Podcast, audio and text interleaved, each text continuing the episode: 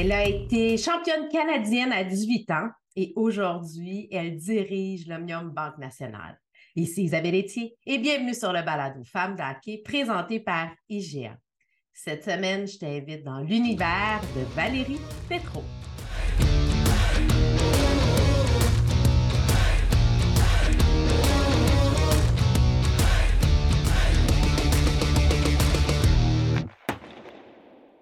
Valérie trop bienvenue sur le balado Femmes d'Hockey. Merci, Isabelle. Je suis contente de m'entretenir avec toi. Bon, directrice de l'Omnium Banque Nationale, mais euh, tu as joué au tennis, tu as été championne à 18 ans, euh, analyste à TVA Sport au tennis, tu as un parcours euh, riche, mais atypique quand même parce que tu le dis, tu n'as pas fait d'études postsecondaires, ça a été vraiment, tu as appris sur le tas, là. J'ai appris sur le tas. Oui, je pense que l'expression euh, est de mise.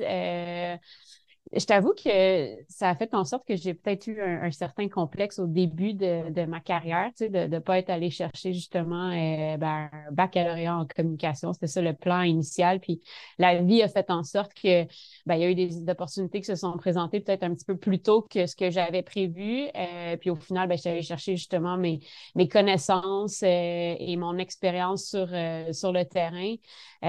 bon, aujourd'hui, j'ai fait un travail sur moi-même, alors je vis mieux avec euh, le fait que j'ai pas d'études postsecondaires. Euh, mais là, je t'avoue, avec euh, une fille de trois ans, je commence déjà à me dire quelle histoire je vais lui raconter, pour m'assurer quand même qu'elle a envie, elle, d'aller à l'université. Je pense pas que ça aura nécessairement un, impact sur, son choix, mais disons que je le, je le vois différemment encore aujourd'hui en tant que, que maman, mettons. Mais, je te comprends parce que moi aussi, j'ai euh, vécu le syndrome de l'imposteur longtemps. Moi, j'ai eu euh, ma fille à 19 ans, euh, donc j'étais au cégep, mais bon, on s'entend qu'avec un enfant, rapidement, tu retournes sur le marché du travail. J'avais essayé l'université, mais ça ne marchait pas. de toute façon, je n'étais pas dans ma branche, j'étais en enseignement au, secondaire, tu sais, je, suis de communication, marketing, bref. mais puis je comprends le syndrome de l'imposteur, je l'ai vécu longtemps, puis même en lançant Femme d'hockey, je, l'ai encore parce que je me dis, tu sais, je suis, une femme, une femme dans des médias sportifs. Quand même, j'ai lancé ça à 44, là, je suis rendue à 47.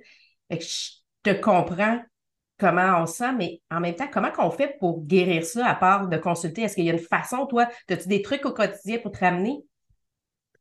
Euh, écoute, c'est une très bonne question. Je pense que honnêtement, c'est un travail qui se fait justement quotidiennement, tu sais, puis c'est d'être capable de, de, de s'attraper quand euh, on dérive un peu euh, dans, dans, cet angle-là.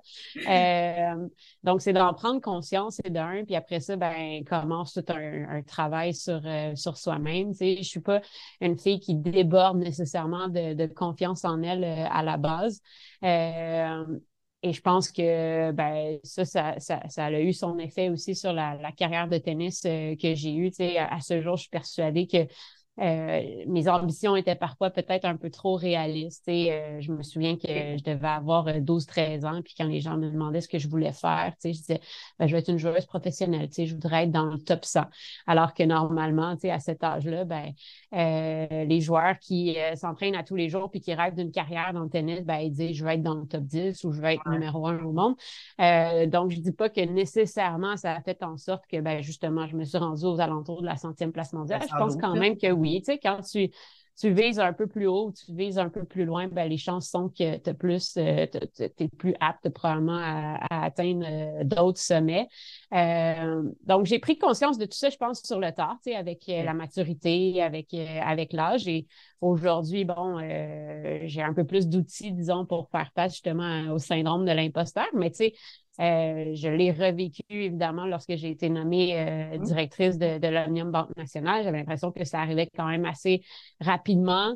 Euh, les gens me parlaient du fait que, bon, je devenais la, première femme mmh à prendre les rênes du tournoi à Montréal. C'est sûr que en grandissant, je m'étais jamais vue comme nécessairement la première femme à faire quelque chose. Donc, c'était d'être capable de, de, de owner ça, si on veut, en bon français. Euh, et justement, ben, de ne pas essayer d'être quelqu'un que je suis pas, de, de me convaincre que si j'ai eu le poste, ben, c'est en raison de ce que j'ai fait pour me rendre jusque-là, que ça, ça avait été suffisant. Donc, de continuer finalement de, de me faire confiance pour faire les choses de ma manière aussi. Là. Ben, je pense que tu peux être euh, confiante pour les prochaines années. Pour une première édition, ça s'est bien passé. On a bâti des records. Euh, j'ai été là toute la semaine euh, cette année et vraiment, ça a été un beau tournoi. C'est sûr qu'on veut tout le temps améliorer des choses. Quand on est perfectionniste, c'est jamais assez, mais je pense que tu peux être fier. Petite question avant qu'on parle à hockey. Est-ce que c'est de la confiance ou un, manque de confiance ou un manque d'estime?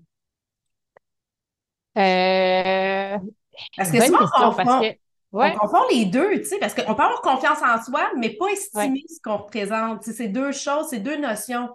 Oui. Euh, moi, je pense que dans mon cas, mais tu fais bien de le souligner parce que c'est vrai que souvent on mélange les deux euh, ou qu'on pense que les deux sont toujours interreliés alors que c'est pas toujours le cas. Euh, dans mon cas, moi, je pense vraiment que c'est plus la, confiance que, que l'estime. Parfait. Maintenant, on va parler hockey. J'ai envie de savoir quelle place le hockey prend dans ta vie?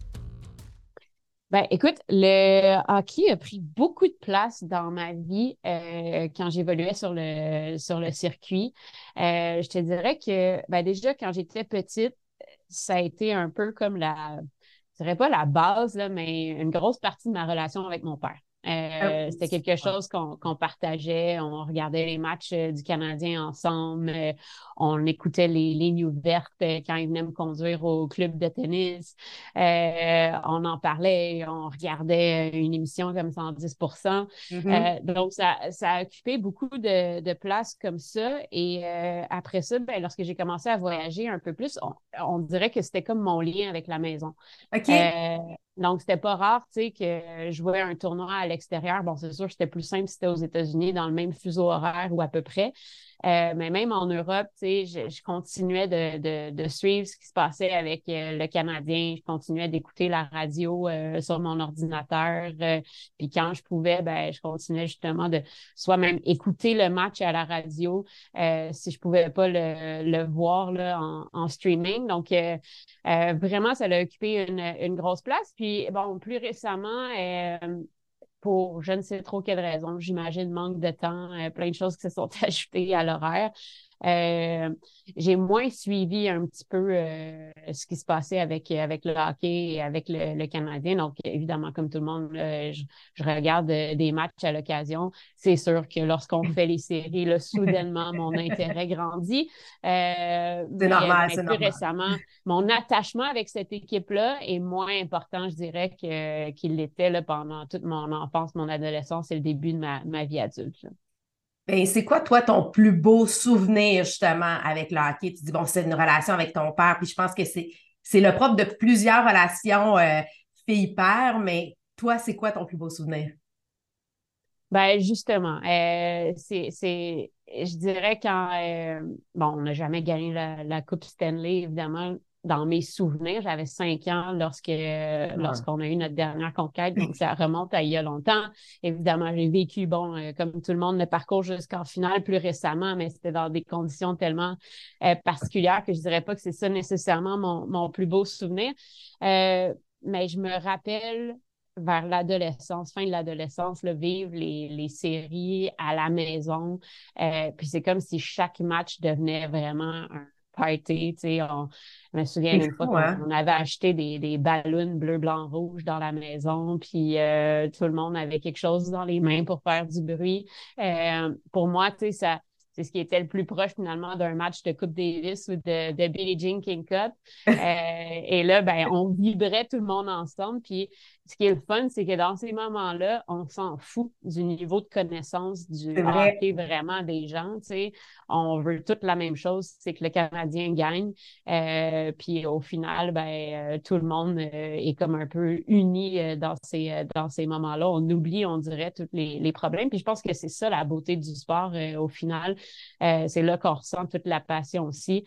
Et ben, c'est ce que le sport est capable d'amener à la société en, général.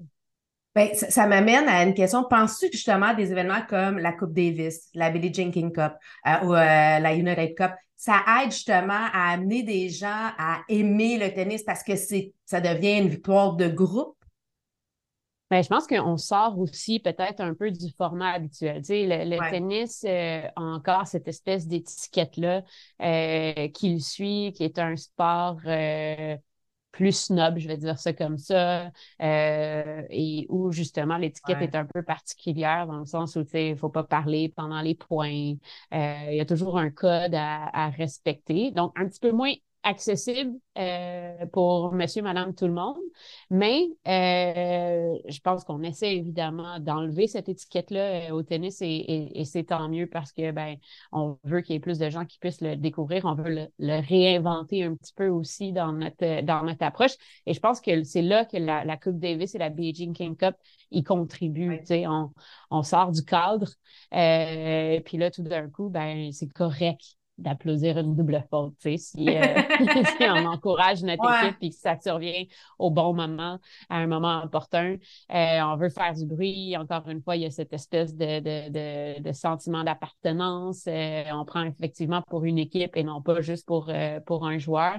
Et on voit aussi ben, ce que ça crée chez, chez nos joueurs. Ils sont nombreux à jouer à peu près leur meilleur tennis dans les moments où ils jouent pour leur pays. on a vu Léla Fernandez récemment euh, pour moi, c'était la Leilani Fernandez du US Open en, 2021, mais à chaque fois, elle pourrait avoir le capitaine, je pense, sur son, sur son chandail. Là, à chaque fois qu'elle porte le C justement pour euh, Équipe Canada, ben, euh, c'est la meilleure version d'elle-même. Mais, mais c'est une joueuse d'émotion. Oui. Je faisais le parallèle, je parlais avec Alexis Galarno qui est venu aussi sur le balado, qui est aussi un joueur d'émotion. Je trouve que, tu sais, comme il, est très généreux quand il joue, on le voit, il et les deux, ils me font penser un peu à ça. Ben, il y a Gabriel Diallo aussi, qui est un autre joueur euh, qui, est tellement beau à voir. Là, on, on les sent s'exprimer sur le terrain. Comme Denis. Ah, complètement. Complètement. Puis euh, justement, ils ont différentes manières de le démontrer. Il y en a qui, bon, qui sont un peu plus extrémistes. On pense à Dennis, ben, lui, ça peut être autant dans le positif que dans le, négatif, mais dans le cas de, de Leila et Alexis, on a là, je pense, deux excellents modèles pour les jeunes euh, parce que ben ils sont intenses, ils jouent chaque point comme si c'était à peu près le dernier. Puis c'est là que tu comprends que chaque point est important, mais ils se laissent pas aller non plus dans le dans le négatif. Euh, et ben, ils ont été capables justement d'aller chercher cette espèce de, contrôle-là. Maintenant, si je te donne l'occasion euh, de rencontrer un joueur ou une joueuse de hockey, on n'est pas dans le tennis, là, on revient dans le hockey un peu, euh, du passé, du présent ou même du futur, ça serait qui et pourquoi? Euh, écoute, je pense que ce serait, ce serait Wayne Gretzky. Je suis certainement pas la, première à dire ça. Euh, j'avais pas vraiment euh, vu jouer, tu sais, c'était un petit peu euh, avant, euh, avant mon temps, mais j'en ai tellement entendu parler qu'on dirait que Wayne Gretzky est devenu à quelque part une légende et il est une, une légende. tu sais, je, le compare évidemment à, Federer et là, au contraire, ben, j'ai vécu pendant toute l'ère Federer, donc je sais à quel point il a été important pour notre sport à nous. mais mais j'aimerais bien pouvoir m'asseoir puis poser des questions à, à Wayne Gretzky, puis apprendre à, connaître finalement l'homme euh, derrière euh, les exploits euh, de, l'athlète. il m'a l'air d'une personne tellement terre à terre. Puis bon, il est déjà venu au tournoi ici. il avait soutenu, entre autres, Dennis dans son parcours en, 2017 lorsque, lorsque Dennis avait battu Nadal à Montréal. S'était rendu jusqu'en demi-finale. Puis justement, tu sais, il était dans la loge de, de Dennis comme n'importe quelle autre personne. et, et ben, moi, j'ai toujours eu quand même beaucoup d'estime pour ça. Tu sais, les gens qui ont fait de grandes choses, mais n'agissent pas nécessairement comme si tout leur était dû. Puis j'ai l'impression que Wayne Gretzky cadre vraiment dans, dans ce groupe-là. Mais, mais je pense que les plus grands ont cette humilité-là. Et, Ils mm-hmm. savent d'où est-ce qu'ils viennent, ils savent le travail que ça prend. Euh, en tout cas, tu sais, me semble que moi, ma perception, justement, c'est que euh, les plus grands, c'est ceux qui restent euh, terre à terre, que tu les rencontres, puis c'est comme si c'était n'importe qui. Là.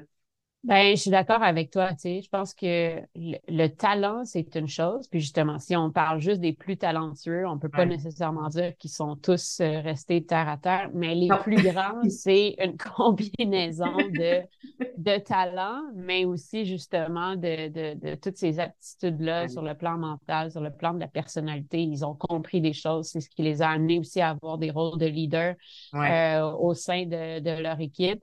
Euh, puis, euh, ben, au final, justement, on parle de l'impact qu'ils ont eu sur leur équipe, mais sur le sport euh, en général. Et, et c'est ça qui est beau, tu sais, quand, quand tu dis que tu as vraiment laissé ta trace, mm. c'est, il y a quelque chose de, de très, très fort là-dedans. Vraiment. Mais toi, qu'est-ce qui nourrit ta passion? Euh, ben, écoute, euh, moi, je suis tombée en amour avec le tennis à l'âge d'à peu près 7-8 euh, ans c'était quand même un petit peu dans la famille. Euh, j'ai, euh, j'ai une tante qui euh, a joué au tennis à un, haut niveau, qui au final, bon, a accepté une bourse d'études pour une école aux États-Unis. Et c'est elle qui a commencé à m'entraîner. Donc, j'étais quelqu'un qui adorait le sport déjà à cet âge-là. c'est mon enseignante, je pense, de, de, première année qui avait suggéré à ma mère justement que de m'inscrire dans quelque chose là, parce qu'à l'école, pas que je. J'avais besoin de dépenser de l'énergie? Eh, ben, j'avais besoin de dépenser de l'énergie, puis je réussissais quand même assez facilement à l'école. Fait que j'avais besoin d'autres choses qui allaient me motiver ou qui allaient me pousser. Euh, puis j'ai essayé plein de choses, puis au final, euh, ben, je suis vraiment tombée en amour avec le, tennis. Je sais pas si c'est le fait aussi d'être seule sur le terrain, d'avoir à trouver des solutions justement euh, toute seule. pourtant, tu sais, je me considère comme une personne d'équipe. Puis aujourd'hui, justement, dans ma carrière, tu sais, euh, pour moi, l'équipe, euh, euh, c'est ce qui c'est ce qui prime. mais le, le tennis, j'ai toujours adoré m'entraîner, pousser mes limites, avoir des objectifs, puis travailler pour atteindre ces objectifs-là. Puis j'ai vraiment toujours aimé la compétition. Tu sais. Puis ça, c'était la, ma plus grosse crainte en accrochant ma raquette. c'est que j'étais très, très consciente que les émotions qu'on vit qui sont très intenses euh, dans le monde du sport, ben c'est difficile après ça de les reproduire euh, dans autre chose. Tu sais, cette espèce de, de poussée d'adrénaline-là quand euh, tu embarques sur le cours central ici à Montréal, que tu marches dans le fameux tunnel euh, et que tu descends et que là, soudainement, bon, tu découvres la foule, qu'il y a quelque chose qui se passe dans ton corps. Euh, c'est quelque chose qui est facile à, reproduire. Donc, euh, je savais que ça, ça allait, ça allait beaucoup me manquer. Mais aujourd'hui, c'est encore ça, justement, qui, euh, qui me passionne. Quand on parle de, de sport, c'est les histoires, c'est à quel point euh, les athlètes sont capables de, de, repousser leurs limites. Puis je trouve qu'il y a tellement de parallèles à faire entre ce que vit justement un athlète professionnel et ce que n'importe qui vit dans sa vie. Donc, pour ça que, tu sais, ça a l'air cliché lorsqu'on dit, ben, le tennis est une école de la vie ou le sport en général est une école de la vie. Euh, mais pour moi, ça l'est vraiment et ça s'applique vraiment. Je suis tellement d'accord, le sport, à travers le sport, on apprend à grandir. Quand le sport euh, est équitable, quand le sport, euh, justement, est inclusif, euh, ça donne des parallèles dans la vie. C'est vraiment, moi, j'étais un peu comme toi, j'étais un peu, j'avais besoin de bouger. D'ailleurs, mes parents m'ont envoyé dans une école de sport en cinquième, sixième année parce que ben, c'est ça. Je devenais tannante en classe tellement que ça allait vite. Toi, ça. Impossible. puis, puis c'est drôle parce que moi, c'est ma grande tante qui m'a mis au tennis. En fait, mon frère ah, a été sa, sa mythe de baseball. Fait qu'elle dit Ah ouais, tu veux pas partager? Fait qu'elle était partie, elle était venue m'acheter. J'avais ma Dunlop en bois. Et oh, là, j'allais faire balle au mur. Mais j'ai pas commencé à jouer au tennis avant. Euh, j'ai fait un été quand j'étais peut-être en cinquième, sixième année, mais sinon, j'étais. J'ai commencé sur le tard, là, dans la quarantaine. Mais déjà, commencer avec une raquette en bois, euh, faut le faire. Ça. Oui. Ben, à mon époque, c'était juste en bois. oui. c'est ça, j'ai quand même 47 ans. Euh, je te donne l'occasion de jouer au tennis avec une personnalité. Avec qui tu voudrais jouer au tennis? Oh, wow. Euh, c'est une grosse question, là. Oui, oui. Juste une. Ouais, une. ça peut être un double. Euh... Ah, ça peut être un double. Pourquoi pas? On est généreux. Écoute, j'ai tellement d'estime pour, euh, pour Roger Federer et, euh, et Raphaël Nadal euh, que si je pouvais avoir une, une séance de, de deux contre un avec eux, c'est sûr que, que je la prendrais. Je, je trouve que, premièrement, ça a été vraiment beau de voir cette ah. rivalité-là qui était tout dans le respect. Euh, et encore aujourd'hui, les deux se, se, considèrent comme de, de, très bons amis. Puis quand on a vu euh, la retraite de, de Federer, puis voir Nadal qui partait à pleurer, euh, Oui, il y, a quelque chose de, très, très beau, puis je nous considère vraiment euh, privilégiés, en fait, de les avoir vus en même temps. Je pense que les deux euh, ont fait en sorte que, bon, ils se sont poussés l'un et l'autre euh, probablement à être meilleurs, à continuer de, de s'améliorer. Euh, et je pense vraiment que c'est une ère du tennis qu'on n'est pas prêt euh, de revivre euh, et pas prêt d'oublier non plus, évidemment, nous en tant qu'amateurs. mais, mais vraiment beaucoup de respect parce qu'on a là deux joueurs aussi qui sont tellement différents dans leur style de jeu, dans leur personnalité. tellement d'accord avec C'est ça qui était. Et c'est ce qui était beau de les voir en même temps connaître autant de, de succès. Mais il me semble qu'on. Je ne sais pas si tu vas être d'accord avec moi au plan canadien, on a souvent dit, bon, un Félix qui ressemble à un Roger, puis un Dennis qui ressemble à Raphaël Nadal. Ils ont, ils ont, dans leur façon de jouer, dans leur intensité. Il y en a un qui est tout en élégance. On dirait que c'est comme d'une finesse. L'autre, on sent qu'il vous donne toute son énergie, puis il va jusqu'au bout. Pourtant, il y en a un qui ne travaille pas plus fort que l'autre, c'est juste dans la façon de l'exprimer.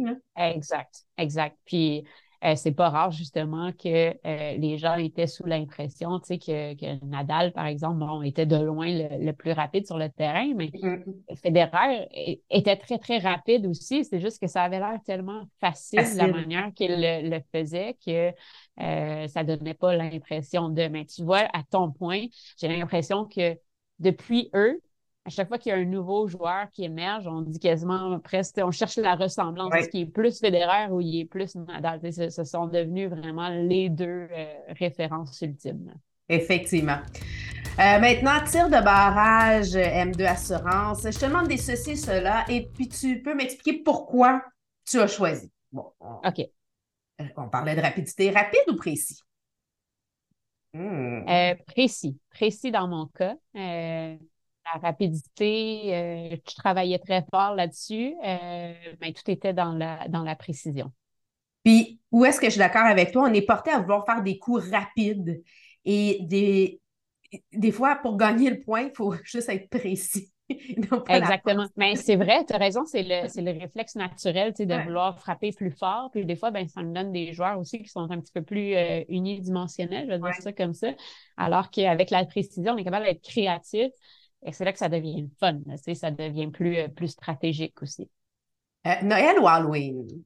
Ah, Noël, mon Dieu, même pas proche. OK. Fait que toi, le sapin, il est, mis genre le 1er novembre? Il n'est pas mis parce que c'est un naturel. Euh, donc, si je le mets début novembre, ben là, il va être sec en maudit rendu, rendu à Noël.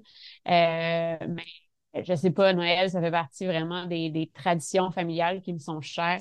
Euh, et donc, euh, tous ceux qui me connaissent bien, ben, c'est sûr qu'il y a de la musique de Noël qui commence à jouer en, novembre. L'Halloween, j'attends juste que l'Halloween passe pour pouvoir effectivement commencer à planifier Noël. Euh, blanc ou rouge?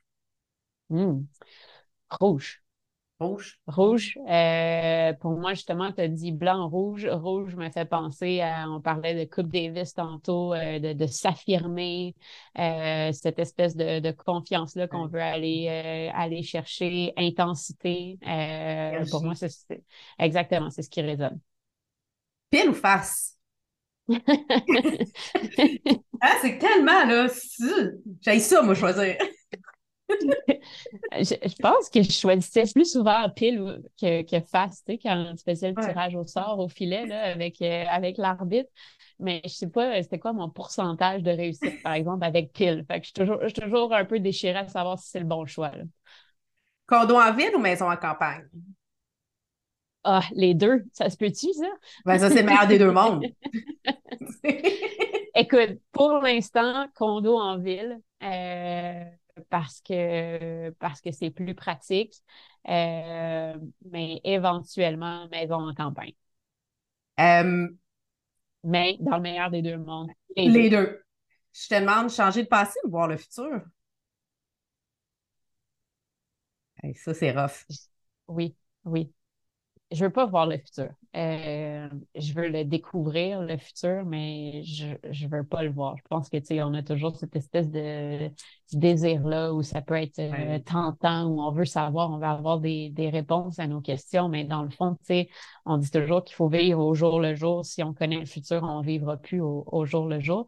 Par contre, tu sais, changer le passé, euh, je considère que tout ce qu'on fait euh, et comment on a réagi par rapport à des situations, ben, c'est ce qui fait la personne qu'on est euh, aujourd'hui. Tu sais. Donc, euh, oui, il y a certainement des choses qu'on souhaiterait qu'on souhaiterait changer, mais au final, peut-être qu'on ne serait pas la même personne non plus, puis on n'aurait pas autant appris. Donc, j'ai envie juste de dire le présent. Il faut vraiment se concentrer sur le présent.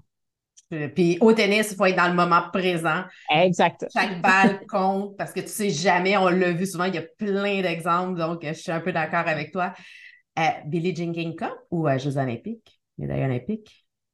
Oh, wow. Parce que là, c'est les Olympiques cette année, on est champion. Ouais. ouais. écoute, j'ai envie de te dire les Olympiques. Peut-être que c'est parce que là, on a déjà gagné la Billie Jean King Cup, mais ben, c'est sûr qu'il y a quelque chose de spécial avec les Jeux olympiques parce que ça arrive une fois aux quatre ans. Donc, euh, déjà, tes, chances de remporter une médaille euh, sont, assez, euh, sont assez limitées.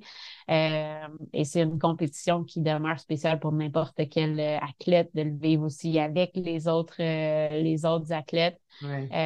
et, étant donné le rayonnement que cette compétition-là a, alors que tout est encore à bâtir. J'ai l'impression au Canada pour la Billie Jean King Cup ou la, Coupe Davis, euh, je pense que euh, ça aurait un impact encore plus grand si justement on avait un joueur qui remportait euh, une médaille d'or. C'est vrai qu'au Canada, particulièrement au Québec, on est très bon avec des champions. On va s'intéresser si on gagne. Euh, bon, euh, si on ne gagne pas, c'est comme ça n'a pas la même, la même importance. Il y a juste les Canadiens de Montréal, eux qui gagnent ou qui perdent, on, est intéressés. mais ça, c'est autre chose. non, mais tu as raison, tu sais, puis je pense que quand, quand tu es athlète, tu le réalises encore plus parce que des fois, tu sais, tu vas regarder les Olympiques, puis bon, euh, l'athlète a terminé quatrième. Puis là, tu te dis, hey, il est quatrième au monde, tu sais. c'est énorme mais euh, c'est vu comme un échec parce qu'il est au pied du podium puis il n'y a pas eu de, médaille olympique. Euh, en ce sens-là, des fois, le sport peut être un peu ingrat, je pense. Mais, mais je pense qu'il faut rappeler, puis c'est là où c'est intéressant d'avoir de la diffusion, c'est le fun de, pouvoir en parler. Euh, c'est quoi les objectifs? Tu disais, toi, tu voulais être dans le top 100, tu as été 112e. Euh, à un moment donné, il faut être capable de se dire, ben c'est pas tout le monde qui peut être numéro un, puis il y en a juste un au monde, tu sais. Puis top 10 aussi, puis il y a des hauts et des bas dans une carrière, peu importe le sport. Puis il faut regarder, est-ce que le plan de match a été réussi? Est-ce qu'il euh, y a eu la progression? Des fois, l'autre a juste été meilleur, tu sais, puis ça, ah, ça, se peut, là. Tu sais, il y a des journées, ça marche pas, là.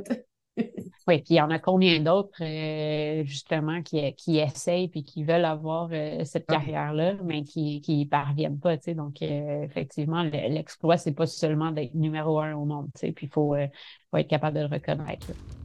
Place aux femmes maintenant. en 2027, la Banque nationale présentée par Rogers aura des bourses égales. quelle fierté ça doit être pour toi de l'annoncer cet été? Énorme fierté. C'est sûr que j'aurais adoré être capable de dire que, bon, c'était euh, dès, dès, cette année ou dès, euh, dès 2025, mais, euh, mais bon, on partait de loin. c'est une grosse nouvelle parce que, ben, au final, évidemment que c'est positif pour le, tennis féminin et je pense que le tennis féminin a toujours agi un peu comme pionnier lorsqu'on compare aux autres sports féminins. Et pour moi, c'est important de, de consolider cette place-là, euh, que le, tennis demeure un peu euh, le leader ou l'exemple euh, à suivre. Et là, ben, avec cette annonce-là, qui touche évidemment notre tournoi, mais qui veut dire aussi que dans les prochaines années, là, tous les tournois de catégorie 1000 vont offrir des, des bourses égales mais ça veut dire surtout plus d'athlètes qui sont capables de vivre de leur sport. Et, et moi, je l'ai vécu en ce sens où, euh, dans mon temps, j'avais vraiment cette impression qu'il fallait être à peu près dans le top 50 pour bien vivre euh, du tennis. Et euh, ben moi, justement, à 22 ans, je faisais le constat que si j'avais pas nécessairement ce que ça prenait pour être dans le top 50, ben, c'était soit que, bon, euh, continuais de, de prendre l'autobus euh, à l'occasion, puis de, de vraiment euh, faire tout ce qu'il fallait pour essayer de me maintenir aux alentours de la centième place, puis après ça, avoir à commencer à zéro un peu une deuxième carrière vers euh, le début de la trentaine, ou bien je, faisais le saut tout de suite. Alors que là, maintenant, je pense que euh, pour les futures générations, c'est une belle nouvelle. Ça veut dire justement qu'il y a plus de joueuses euh, qui vont pouvoir bien gagner leur vie sur euh, le circuit, encore plus attrayant aussi pour, pour les commanditaires. et je trouve que, bon, c'est un, un engagement qui est très fort aussi, hein, de dire oui, en ce moment, la situation telle qu'elle est, ben, euh, il y a cette grosse différence-là euh, qui, euh, qui, qui est encore, qui est encore là pour, pour les bourses. Mais on prend déjà un engagement pour 2027, on va y parvenir, on va travailler d'ici là à augmenter les bourses. Et leur engagement, l'engagement de la WTA va même plus loin parce qu'on parle des 1000, mais après ça, il y aura les 500, il y aura les 250. Et c'est un peu la vision qu'on a, je dirais, pour les 10 prochaines années on, cite souvent le tennis comme un, leader, justement, au niveau de l'équité dans les sports. Euh, moi, on en parle. Ben, d'ailleurs, Billie Jean King est derrière la nouvelle ligue professionnelle de hockey euh, féminin.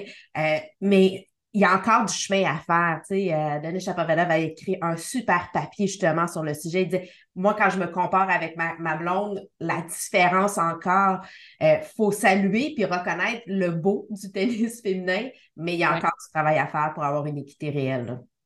Non, exactement, parce que justement, on célèbre ça comme une, une victoire, mais c'est sûr que dans les faits, on aurait souhaité que ce soit déjà le cas. Ça a été le cas depuis euh, déjà longtemps dans les tournois du Grand Chelem. Euh, là, il était temps qu'on passe à la prochaine étape et euh, mais c'est pas une fin en soi. Euh, il faut après ça justement qu'on regarde euh, les tournois qui sont un petit peu moins relevés. On parlait des 500, des 250, mais ça peut aller même jusque sur le circuit Challenger pour enfin atteindre l'égalité. c'est là où tu sais des fois les gens comprennent pas trop la différence euh, quand on parle d'équité puis quand on parle euh, d'égalité, tu sais, mais dites-vous que moi, ma vision, c'est euh, c'est un peu que bon, on va parler d'équité parce que c'est ce qui va nous permettre de finalement arriver à l'égalité. Mais l'égalité, évidemment, que c'est le c'est l'objectif ultime. C'est bien dit. C'est comme tantôt on parlait de confiance ou d'estime, ben équité, égalité, ça va, ça va ensemble, je crois, mais c'est mm-hmm deux définitions différentes. Quel est ton modèle, toi, euh, d'inspiration? Qui est ta, ta femme euh, Ben, c'est sûr que je me, je me suis beaucoup intéressée à l'histoire de, de Billie Jean King euh, parce que ben puis encore aujourd'hui, euh, je comprends pas comment cette euh, où cette femme-là va chercher son énergie, euh, mais elle est partout.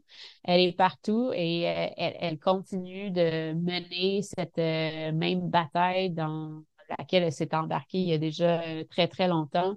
on parlait du tennis, puis le fait que le tennis soit un peu un chef de file au niveau de, de l'équité, et ça, ben, on le doit oui, à un groupe de femmes, mais principalement à, Billie Jean King. Euh, et il y a vraiment quelque chose dans ce qu'elle dans ce qu'elle dégage, euh, dans comment elle s'exprime. Euh, elle n'a jamais eu peur. Elle est allée avec ses, ses convictions, avec ses tripes. et donc, ben, c'est une femme qui est justement très, très inspirante de par son parcours, mais encore aujourd'hui de, de par ses actions aussi. Mais, mais c'est une femme qui est réellement intéressée ah c'est viscéral. Bon, elle était à C2 Montréal. Euh, on l'a vu, elle a vu un panier de basketball. Puis là, elle, euh, a commencé à parler de basketball au féminin. de basket. Puis là, après ça, bon, euh, je, l'ai vu justement au repêchage pour la PWHL. Puis là, elle regardait les bâtons, puis elle parlait aux gens, puis elle prenait le temps. C'est vrai. C'est vraiment, c'est pas un C'est authentique. Non, exactement. Oui. Ouais. Puis je pense que ça vient de là aussi. Elle a vraiment une, curiosité euh, qui l'amène justement à poser toutes sortes de questions et à vouloir changer le monde pour du meilleur. Euh, la passe sur la palette maintenant, là, qui c'est un jeu de passe. Euh, quelle a été pour toi cette passe que tu as reçue? Est-ce que c'est un moment, une personne qui a fait une différence justement dans ta carrière ou dans ta vie? Euh, ben, j'ai envie de dire Eugène Lapierre. Euh, hein. Euh parce que ben, Eugène, évidemment, a été un, grand leader pour notre organisation, pour, pour notre équipe. c'est un homme que je respecte beaucoup et j'ai vraiment senti qu'il m'avait pris sous son aile. et qui avait accepté finalement d'être un peu comme mon mentor. il a vu du potentiel en, moi avant que moi je puisse comprendre que ça, c'était peut-être un chemin qui était, qui était possible. Et donc, ça a été vraiment une, belle relation, puis ce l'est encore euh, aujourd'hui. Tu sais, j'adore ces moments-là quand j'ai la chance de, pouvoir euh, aller luncher euh, avec lui. il y a vraiment une, une bonne tête sur les épaules, évidemment, puis une belle euh, vision. C'est quelqu'un de très euh, créatif, artistique, même à la limite, euh, Eugène. donc, j'ai beaucoup appris de lui, puis je pense justement qu'il m'a fait plus qu'une passe bien sur la palette. T'en as fait quelques-unes. ouais. puis maintenant, je te donne l'occasion de faire une passe sur la palette à un organisme. Ça serait laquelle? À un organisme.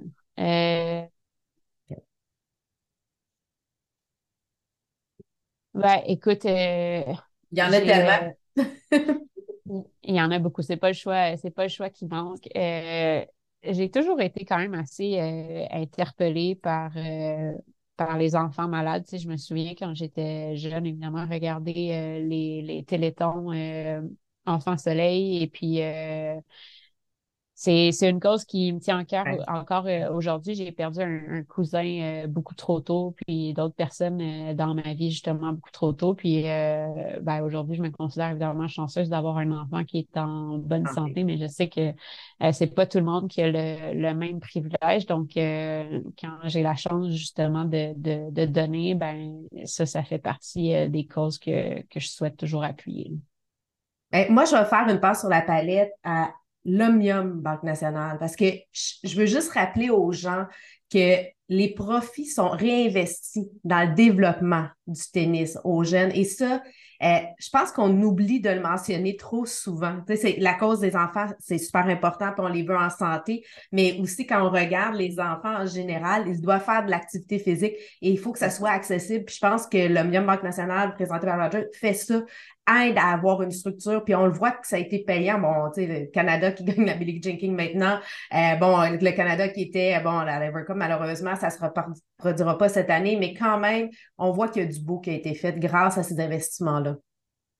Ben, je te remercie pour la, la passe, mais euh, écoute, tu as, totalement raison de dire que je ne pense pas que nécessairement tout le monde le, mm-hmm. comprend, ça. Tu sais, des fois, lorsqu'on regarde des gros événements, on a toujours l'impression que le promoteur est un promoteur euh, privé qui a d'autres objectifs, mais vraiment, euh, c'est le moteur, en fait, de Tennis Canada, l'Omnium Banque Nationale. donc, on l'a vu un peu pendant la pandémie, tu sais, lorsqu'on perd le, tournoi, le tournoi a été annulé en 2020, et là, soudainement, ben, on n'avait plus de ressources pour euh, financer le, développement du sport euh, au pays. Et bon, euh, je pense que ben, tu le dis, mais avec les investissements qu'on a réussi à faire dans différents programmes puis dans des athlètes, ben, ça a fait en sorte que là, aujourd'hui, on a de très, très beaux modèles. C'est inspirant pour les plus jeunes. Ça leur donne peut-être envie justement d'être un petit peu plus actifs. Et surtout, euh, ça leur permet de rêver. Et, euh, ça, ben, je pense que tout enfant se, doit de, rêver. Euh, et s'il y en a certains justement qui peuvent le faire avec le tennis, ben, ça, ça fait mon plus grand bonheur. Maintenant, écoute vestiaire présenté par la cage comme ou dans les vestiaires, plein d'anecdotes et plein de choses qui se passent. Au, restaurant, on aime ça échanger. Y a-t-il une, une, anecdote inédite, une histoire que tu veux nous partager? Clairement qu'il y en a dans les dessous, racontables, bien entendu. Euh, écoute, euh, du temps que du temps que j'étais j'étais joueuse, euh, je t'amène peut-être en Australie. alors que je jouais l'Australian Open, puis bon, je passe par les qualifications, je remporte mes, mes trois matchs de qualification, puis euh, là, finalement, ben, je, j'apprends euh, par une autre joueuse euh, qui est Timea ah. Bachinski, que, que je croise comme ça dans le corridor. Puis elle me dit Est-ce que tu as vu le, le, tableau Puis je dis Non, j'ai pas vu encore le tableau, parce qu'évidemment, une fois que les qualifications sont terminées, c'est là qu'on tire au sort où se retrouvent les qualifiés dans le, le tableau principal. Et puis, et puis là, ben, elle me dit ben, En fait, je sais pas si ça va être une bonne ou une mauvaise nouvelle. Euh, je dis OK. Puis là, elle finit par me dire que euh, j'affronte Kim Fleischters au, euh, au, premier tour. Et pour moi, ben, Kim Fleischters, évidemment, c'est mon idole de, de jeunesse. donc, c'est énorme. Et là, ben, quelques heures plus tard, j'apprends que je joue sur le Rod Laver, donc le cours central oh. à, l'Australian Open. Et, tu sais, quand tu deviens, puis je suis certaine qu'Alexis Galarno euh, a dû t'en parler, connaissant à quel point il est proche de sa famille, mais lorsqu'on s'embarque comme ça, justement, dans un, parcours dans le, sport professionnel, ça devient vraiment une histoire de famille parce qu'il y, y, a la famille qui fait des sacrifices aussi pour nous permettre euh, d'y arriver. Euh, donc, euh, mon réflexe, peu importe l'heure qui était euh, au Québec, ça a été euh, d'appeler mes parents, que j'ai réveillés évidemment en plein milieu de la nuit. ma mère était un peu perdue. Il fallait que je répète trois fois, je pense, pour que finalement elle comprenne ce que j'essayais de lui dire. Mais après ça, ce qui était drôle un peu, c'est que bon, là, le match se retrouvait à ESPN. Donc là, je parlais à différentes personnes, des recherchistes. Puis là, ben, j'ai raconté cette histoire-là, je pense, à un recherchiste. Et là, j'ai euh, un enregistrement chez nous du match sur ESPN et euh, les commentateurs qui parlent justement du fait que j'ai appelé et que j'ai réveillé mes parents en plein milieu de la nuit. Euh. ah, c'est très drôle. mais mais, mais tu as raison. Puis Alexis m'en a parlé de ça, euh, de l'importance de la famille, euh, de l'importance de euh, comment sa mère, ses frères, sa soeur ont, eu un impact dans son parcours. Et il ne faut pas sous-estimer, c'est très demandant pour devenir joueur, joueur ou joueuse professionnelle. C'est des pratiques, c'est de l'engagement, c'est beaucoup de sous. Si le tennis est accessible avec une raquette, puis une balle, puis un mur, euh, pour en faire carrière, c'est beaucoup plus compliqué que ça. Là. Exactement. Euh, puis bon, aujourd'hui, honnêtement, je pense que les, meilleurs joueurs euh, du pays sont mieux servis par, par exemple, le, Centre national. Il y, a, des options pour aider euh, les familles, mais moi, j'étais juste avant euh, le Centre national et donc, financièrement, c'était beaucoup demandé quand même à mes, à mes parents là, lorsque j'évoluais encore chez les, chez les juniors. Et c'est aussi ben, un gros investissement de temps, évidemment. Donc, j'ai deux sœurs plus jeunes. Euh, c'est pour ça que je dis, lorsque c'est une histoire de famille, tu sais, euh, ben, quand je jouais des tournois dans les environs, c'est toute la famille qui, euh, qui suivait. Puis c'est comme ça qu'on occupait finalement nos, nos week-ends. Et là, j'ai une question, là. Bon, directrice de l'Omnium Banque Nationale. y a-tu une ou un joueur qui est vraiment plus joueur de tour, tu vois, parce que ça reste que c'est un sport qui est quand même assez individuel. Quand tu arrives, tu compétitionnes comme tout le monde, mais y en a-tu des joueurs ou des joueuses tu dis, ça, quand c'est le fun parce qu'ils ont cet esprit d'équipe-là, ils vont taquiner, ils vont chercher derrière? Euh, Écoute, euh, sans nécessairement grande surprise, mais Nick Curios, c'est quand même euh, de ce, ce type-là.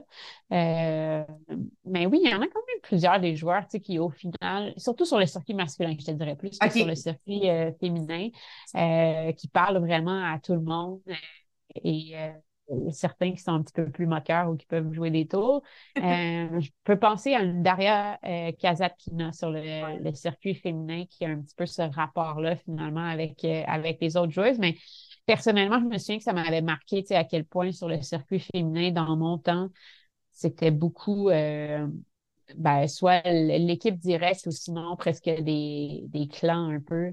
Euh, et ce qui fait en sorte que quand tu arrives sur le circuit, des fois, c'est difficile de vraiment comprendre ces dynamiques-là, puis de, de, les percer, tu sais, euh, surtout quand tu voyages euh, sans entraîneur, là, tu peux vite te, sentir euh, un petit peu un petit peu toute seule, tu sais. mais bon, je pense que ça évolue dans le dans le bon sens, puis ça démontre juste qu'il faut être capable de faire la part des choses, tu sais. C'est pas parce qu'on est dans un sport individuel, puis qu'au final, oui, on peut tous être des adversaires, qu'on peut pas avoir une belle camaraderie à l'extérieur des terrains. Et tu vois, moi, une qui m'a impressionné cet été, c'est euh, Arna Sabalenka.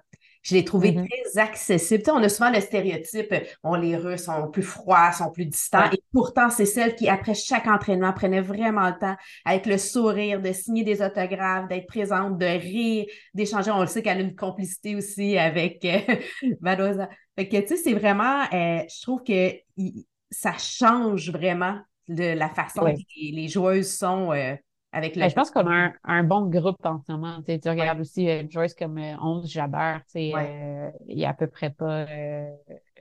joueuse plus gentille qu'elle, puis qui est toujours prête à, aider les autres. Mais puis je pense que justement, les joueuses en ce moment qui sont au top du classement s'entendent toutes quand même assez bien. Fait que c'est rafraîchissant de voir ça. Puis ça nous sort justement de cette espèce d'ancienne dynamique-là où on avait, par exemple, une Maria Sharapova puis les Williams, puis que là, c'était un petit peu plus, tu sais, du chacun pour soi. Là.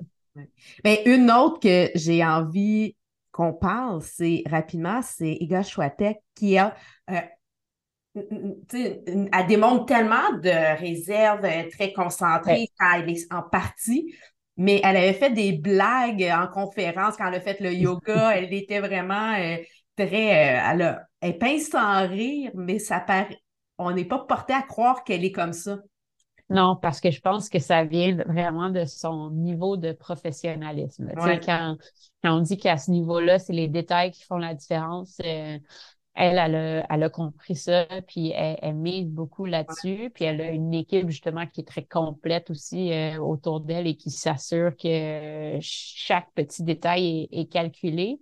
Euh, mais lorsqu'elle a la chance justement d'être un peu plus elle-même, puis euh, de sortir de ce cadre-là qui est presque trop strict, ben là, on est capable de voir la vraie Gashiatek, puis je pense que notre sport gagnerait justement quand même à mieux la connaître et à, la voir comme ça un petit peu plus souvent parce que euh, ben, c'est une chose évidemment d'avoir de, grosses performances euh, sur le terrain, mais si on veut marquer son sport, le vendre, euh, ben là, ça passe beaucoup par la personnalité. Je suis d'accord avec toi. Eh bien, Valérie, merci d'avoir pris le temps de venir te raconter, de raconter aussi ton travail, le, tennis euh, au balado Femmes d'Hockey. C'est sûr qu'on va suivre les Coupes canadiennes aux Olympiques. Euh, bon, l'été prochain, c'est les garçons qui sont à Montréal. Bon, ça va peut-être être un peu bousculé. On va voir tous les détails bientôt, là, mais euh, je pense que ça va être quand même. Soyons au rendez-vous, ça vaut la peine. On a plein de beaux joueurs. Puis peu importe les niveaux, pas besoin de regarder juste le top 10. Moi, je, en tout cas, suis sûre que je, suis vendue mais d'aller voir, c'est tellement d'aller voir en vrai, d'aller voir les pratiques, c'est incroyable, c'est inspirant. Non, exactement. Il y a une belle profondeur, je pense, en ce moment euh, au tennis. Puis, euh, ben, tu fais bien de le dire, tu sais, peu importe. On n'a pas besoin d'aller voir la finale pour voir du tennis euh, excitant et spectaculaire tu sais, dans les matchs de premier tour, ben, euh, c'est ce qu'on a, puis c'est pas pour rien qu'il y a toutes sortes de surprises de toute façon, même dans les plus gros, euh, dans les plus gros tournois. Donc, euh, on va passer à travers l'hiver, puis après ça, ben, on va être vraiment en mode Omnium Banque Nationale, mais c'est clair que nous, on commence déjà à se, à se préparer. et Isabelle, je veux juste te remercier de, de, cette belle invitation. Ça a été vraiment un plaisir de, de discuter avec toi aujourd'hui.